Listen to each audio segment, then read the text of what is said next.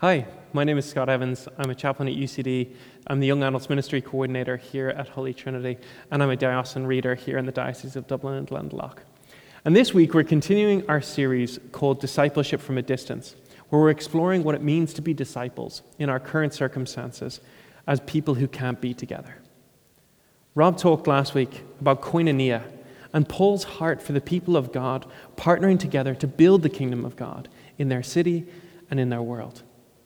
Today, we're in Philippians chapter 2, which Derek read for us. And in it, Paul cuts to the heart of what it means for us to be disciples. Paul's emphasis isn't on personal purity or piety, it's about partnership based on the deep way in which we are connected to each other. For that to be possible, there's a crucial characteristic that we need to explore and develop within ourselves, and that's the, the virtue of humility. Sadly, I think there are often two approaches to humility. One teaches you to look humble, and the other teaches you to be humble. Depending on how tired or hungry you are, looking humble is pretty easy. Being humble, however, I think is a life's work. And this is because humility is deeply connected to identity, to who we believe ourselves to be and what we believe that we are worth. True humility begins with knowing our own worth, value, and belonging, and being willing to, de- to bestow it on others, just as Christ has given himself for us. When God's love for us becomes the lens through which we see the world and the people in it, it transforms how we see and treat others those who are inside and those who are outside, those who are like us and those who aren't, those who we know and those who we don't. At the heart of humility is the knowledge that you are loved more than you can imagine, and so is your neighbor. One of my friends has a great line. He used to say, God loves everybody, but I'm his favorite.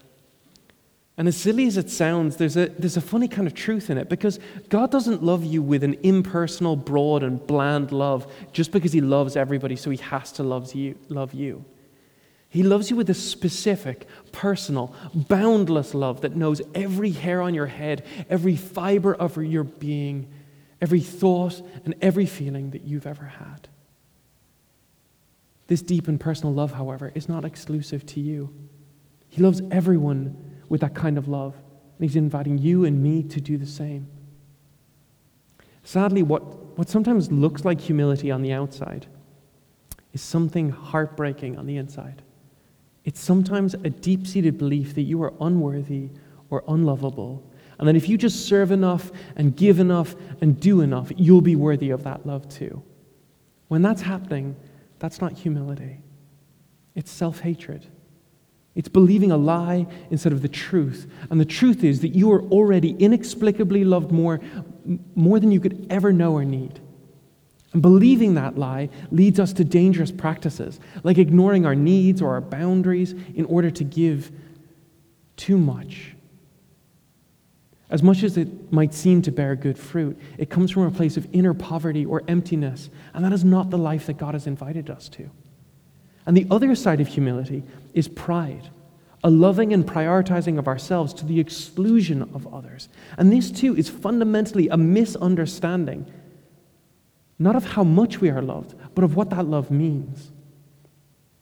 A few years ago, I was invited to speak in another country, and it was one of the first times that that had happened. And that was very exciting. And I think anybody who knew me at the time would know that it definitely went to my head. And the night before I was to travel, I had to help a family project for something. So I was up all night and I had an early flight the next morning and I was, I was ready to fall asleep in the airport, having not had a wink of sleep. And I got a bit of sleep on the plane and I was picked up and I was driven to this place where I was speaking. And I was brought in and I was tired and I was hungry and I was exhausted and I hadn't had enough caffeine, which is usually a, a major problem in my life. And I was brought in and, and I was introduced to the different leaders. And I was brought into the kitchen and I was introduced to the people who are working there. And I asked, Is there any chance I could have a cup of coffee? And the woman who was working there, she said, Yeah, sure, absolutely. The coffee maker's over there in the corner.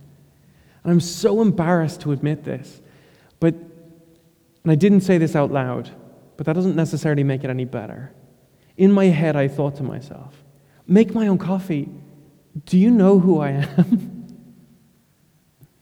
and I felt God speak to me in that moment. I felt what he said to me was, Yeah, she knows exactly who you are. It's you who has forgotten. And that's the problem with pride, is that it believes that untruth that we are above others, worth more, more worthy of love, of care, of priority than the people around us. As St. Vincent de Paul said, humility is nothing but truth, and pride is nothing but lying. It's not lying about whether or not you are loved, it's lying about what that love means. Paul says to the Philippians, Look to Jesus as your model, who, being in very, nat- in very nature God, did not consider equality with God something to be grasped or exploited. As the Amplified Bible puts it, he did not regard equality with God a thing to be grasped or asserted as if he did not already possess it or was afraid of losing it. Humility is knowing that God's love is not something that you can earn or lose. It is the ground of our being. It is the cornerstone of the human story. It is the truth of, above all others, that God is love and you are loved. From that place of love, Jesus empties himself. The Greek word here is kenosis, and it means self emptying love, a love that seeks to serve and, it, and is free to give itself away. That's what humility looks like. And it's the foundation of our partnership together, as Rob was talking about last week. But it's also, I think, a lack of humility is at the root of most of the conflict that we experience in our world. So let's explore some questions that might help us with our own understanding. Have you ever been asked to do something and thought to yourself, this is beneath me? Where does that thought come from? When we look at this beautiful hymn, which is what it is in, in, in Philippians 2, Paul almost bursts into song with this ancient hymn. When he bursts into that hymn, you can't imagine Jesus thinking of anything as being beneath him. There was no interruption too small, no feet too dirty for him to wash, no people who were too different for him to include. There was no one that was beneath him and no one that was beyond him. And yet somehow we have this perspective. Where does it come from? And how do we push back against it? How do we learn to go beyond it? Or how about this? When you do something that is the right thing, how often do you do it? Not because it's the right thing, but because you want to be seen to do the right thing. This, if I'm honest, is one of my biggest struggles. There are some days I do the right things for the right reasons, and those are good days.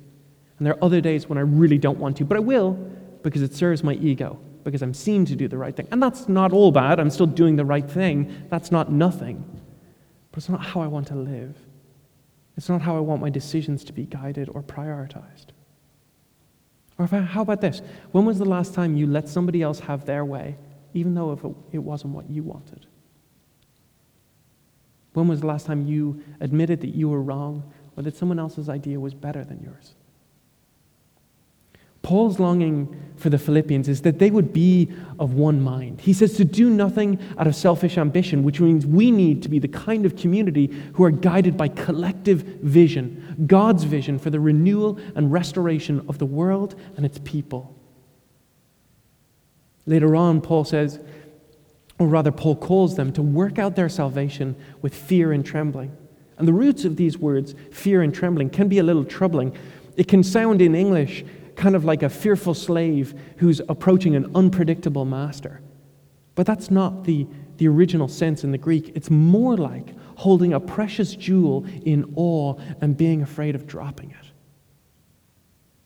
Our invitation to be part of God's kingdom is an invitation to be transformed, to do the inner work of how we understand ourselves and learning to love each other well. It's hard work. It means delving into our self understanding. It means working through our baggage and our stories. But this is part of our partnership, our koinonia, as we are transformed into Christ likeness through inter- intimate relationship with God and with each other. Paul goes on to say that it is God at work in us to will and work to his good pleasure. God wants to, to transform our will and our work our desire, and our deeds. This is holistic transformation, rather than performative outward change. It cuts to the heart of who we are and who God says that we are. And then at the end of our passage for today, he says, Do all things without murmuring or arguing, so that you may be blameless and innocent, children of God without blemish in the midst of a crooked and perverse generation in which you shine like stars in the world. As I was reflecting on this passage, I was struck that the difference between murmuring and arguing is mainly one of volume. This doesn't mean that we can't disagree. We can, we do, and we will. But it means that when we disagree, our humility, our robust identity, and our passionate love for each other, this humility will make being together more important than being right. It means to be in community, not in competition. This is what God has called us to, and it's what the world is crying out for. In a world where image, reputation, and individualism are so often toxic forces, the community that pursues self forgetfulness and self emptying love will shine like stars. So, fellow disciples, may you know that you are loved, and may you become this love to each other. May we become it to each other. And may our pursuit of humility and our love and service of each other make us shine like stars that guide people home to the God of love who is at work within us and through us, bringing about his vision for how this world should be. Amen.